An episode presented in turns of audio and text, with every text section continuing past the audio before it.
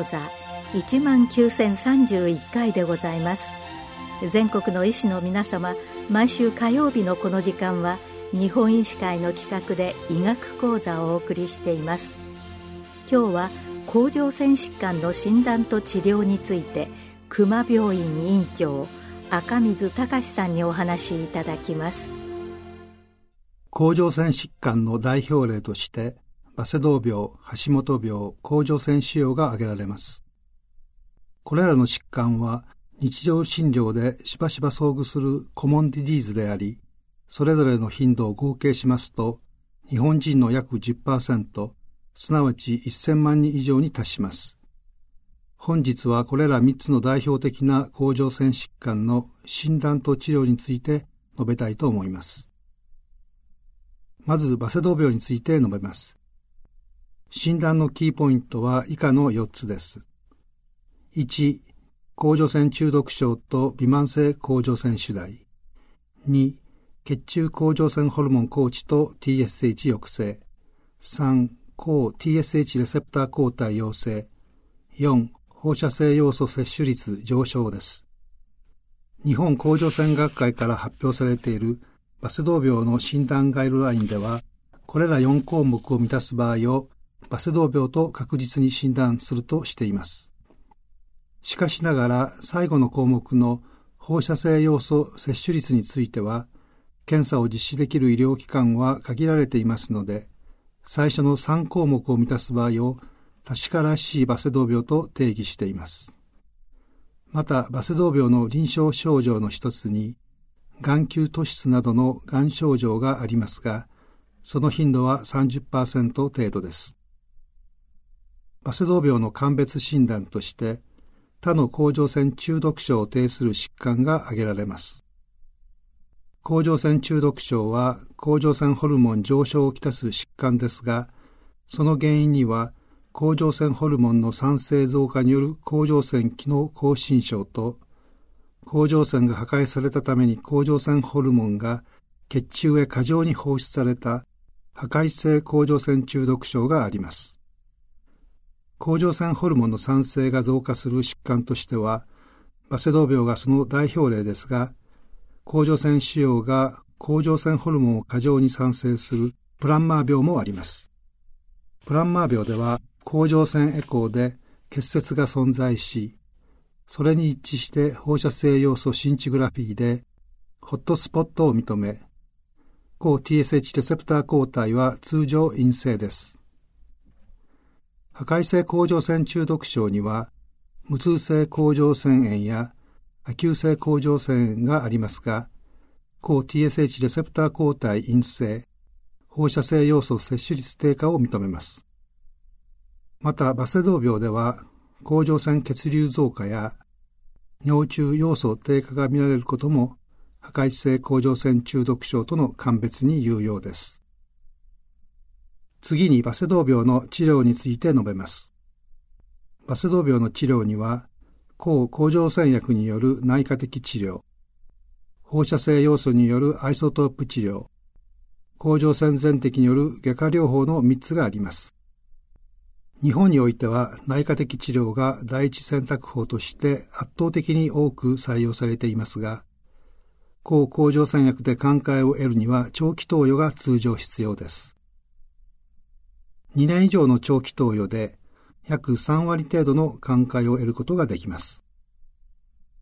抗甲状腺薬として通常チアマゾールが使用されますが、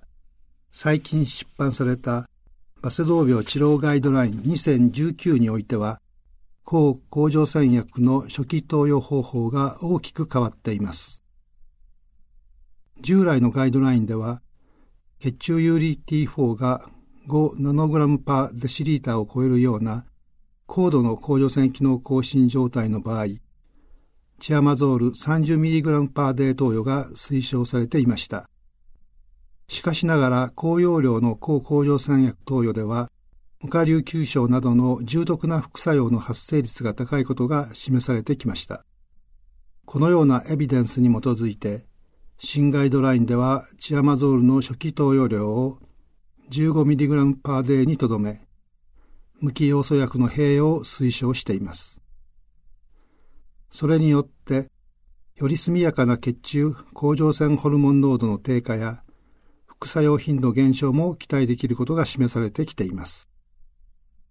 抗甲状腺薬の副作用には肝機能障害もありますが、甲状腺中毒症自体も肝機能障害をもたらします。したがって抗甲状腺薬投与開始後間もなく肝機能障害が悪化した場合、抗甲状腺薬による副作用か、あるいは甲状腺中毒症によるものか、判別困難な場合があります。甲状腺中毒症による肝機能障害であるのに、慌てて抗甲状腺薬を中止することはデメリットが大きいと考えられます。可能であれば、抗甲状腺薬を継続しながら経過観察することが望まれます。甲状腺中毒症による場合、抗甲状腺薬投与1ヶ月後では、AST の上昇のピークはせいぜい 100IU パーリーター程度、ALT の上昇はせいぜい 150IU パーリーター程度です。甲状腺中毒症改善に伴って、2ないし3ヶ月後には改善方向に向かいます。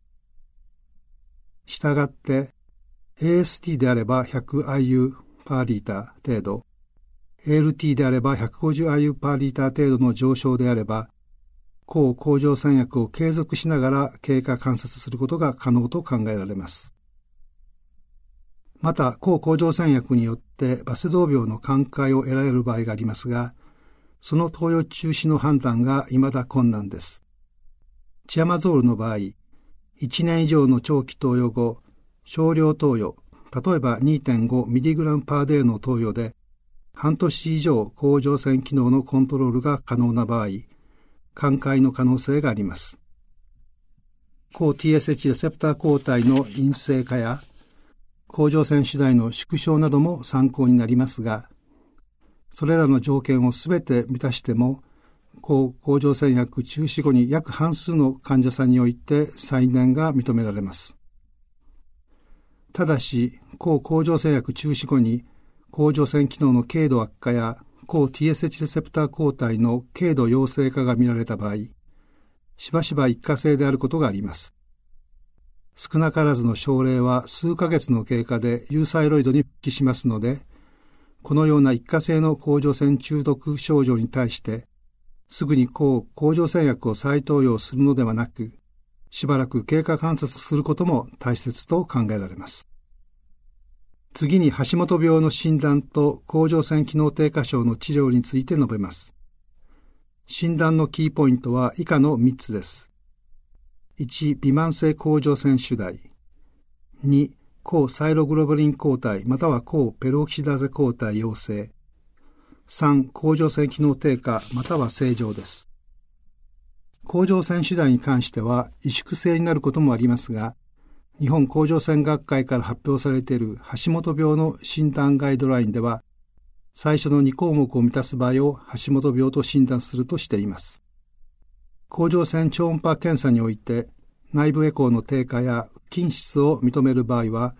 橋本病の可能性が強いと考えられます。治療に関しては甲状腺機能正常であれば経過観察で十分ですが、甲状腺機能低下症を呈すればレボチロキシン投与を行います。注意点としては、高齢者や虚血性心疾患患者では少量投与から開始して全増します。副腎必須機能不全合併例には、まず副腎必須ステロイドを保証します。投与量は血中 TSH 濃度を通常指標にします。要素過剰摂取による場合は、要素摂取制限をまず行います。甲状腺機能低下症の治療に関する最近のトピックスとして、1、潜在性甲状腺機能低下症の治療適用。2、甲状腺全摘後やバセドウ病放射性要素治療後における甲状腺ホルモン投与量があります。潜在性甲状腺機能低下症は、血中甲状腺ホルモン濃度が正常範囲にあるにもかかわらず、血中 TSH 濃度が上昇している病態です。血中 TSH 濃度が10マイクロ IU パー ml 以下の以上の場合や、妊婦の場合はレボチロキシン投与によるホルモン補充療法の絶対的適用となります。TSH が10マイクロ IU パーミリリーター未満の場合は、患者さんの年齢、自覚症状、甲状腺主体の程度などの多覚症状、血中コレステロール値などの検査所見などを考慮して治療適用を判断することになります。特に年齢が65歳または70歳以上の場合、TSH が10マイクロ IU パー ml 未満では、レボキロキシンの補充療法を行わないことが推奨されています。さらに妊婦や不妊治療患者の場合、TSH の上限を2.5マイクロ IU パー ml として、より厳密なコントロールを図ることが推奨されています。また、甲状腺全摘後やバセドウ病放射性要素治療後においては TSH を基準値に保つことをしようとする甲状腺機能のコントロールでは不十分と考えられるようになっています。従来からこれらの患者の一部においては TSH を基準値に保つようにレボチロキシン等の投与量を調節しても自覚症状や代謝マーカーが甲状腺機能低下状態を示唆することが知られていました。通常、血中 T3 の約20%は甲状腺由来ですが、これらの患者では甲状腺由来の T3 が欠如します。また、下垂体における TSH 甲状腺ホルモンのネガティブフィードバック以降は、主に T4 に依存します。以上の理由から、これらの患者においては、レボチロキシン投与によって血中 TSH を基準値に保つようにしても、血中 T3 濃度が低値にとどまることがしばしば見受けられます。このような場合、レボチロキシン投与量を血中 TSH が軽度抑制されるが血中 T3 濃度は基準値に入るように設定することによって患者さんの自覚症状や代謝マーカーが改善されるようになります。最後に甲状腺腫瘍について述べます。甲状腺腫瘍には良性と悪性があります。良性腫瘍は腺腫と脳腫があり、腺腫に関しては甲状腺ホルモン酸性の観点から機能性と非機能性に分けられます。悪性腫瘍は上皮性がんと悪性リンパ腫があります。上皮性がんは露胞細胞由来の乳頭腺がん、露胞腺がん、未分化がん、ボール胞細胞由来の髄葉がんに分類されます。乳頭がんと露胞腺がんは分化がんとも呼ばれます。髄葉がんには散発性と家族性があり、家族性の場合、多発性内分泌腫瘍、メンツーの部分症であることが多いのが特徴です。メンツーにはメンツー A 型とメンツー B 型と家族性甲状腺髄葉がんの3つの型があります。メンツー A 型では褐色細胞腫と副甲状腺機能亢進症を合併し、メンツー B 型では副甲状腺機能亢進症の代わりにマルファン用体系や舌神経腫などが発症します。いずれの場合も上染色体優性遺伝形式をとり、レッド遺伝子の突然変異で発症します。悪性リンパ腫はノンホジキンリンパ腫で B 細胞由来が多く、橋本病を合併する場合が多いことが知られています。診断のポイントは以下の4つです。1、触診で結節と触知。2、超音波断層検査で精査。3、吸引細胞診で両惑星の最終診断。4、腫瘍マーカーとして甲状腺分化がんではサイログロブリン。髄葉がんではカルシトニンがあります。細胞診の分類は最近ベセスダシステムの分類が使用されることが多くなっています。ベセスダシステム分類では1から6までの6段階に分かれ、1と2が良性、5と6が悪性の可能性が高く、3と4は鑑別困難です。3と4では一部悪性が含まれており、手術適用の是非については現在のところ臨床的総合判断に委ねられています。今後遺伝子検査の導入が期待されています。メンツーに関してはレッド遺伝子検査が必須であり、2016年に保険収載されています。次に治療について述べます。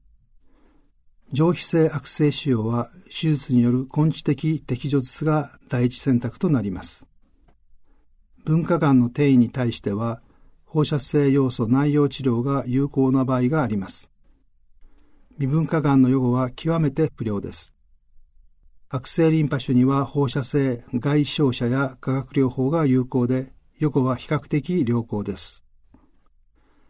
良性腫瘍の大部分は経過観察で十分ですが、最大径4ないし5センチ以上では手術対象になることがあります。最近の話題は手術不能や放射性要素内容療法抵抗性の進行がに対する分子標的薬の登場です。2014年にマルチヒキナーゼ阻害薬であるソロフェニブが根治切除不能な分化型甲状腺がんに対して治療薬として承認されました。それ以来、2015年にレンパチニブが甲状腺髄葉がん、甲状腺未分化がんを含む根治切除不能な甲状腺がんに対して認可され、2016年にはバンデタニブが甲状腺髄葉がに対して認可されました。さらに本年2月には、レッドのキナーゼ活性を阻害するセルペルカチニブが甲状腺髄葉がん及びレッド融合遺伝子陽性の甲状腺がんに対する治療薬として認可されました。この薬剤を使用するためには、あらかじめオンコマイン遺伝子検査によって、レッド遺伝子異常を同定しておくというコンパニオン診断が必要になっています。以上、駆け足でしたが、甲状腺疾患の代表例であるバセドウ病、橋本病、甲状腺腫瘍の診断と治療について解説させていただきました。本日のお話が皆様の日常診療に少しでもお役に立ちましたら幸いです。ご清聴どうもありがとうございました。今日は甲状腺疾患の診断と治療について熊病院院長赤水隆さんにお話しいただきました。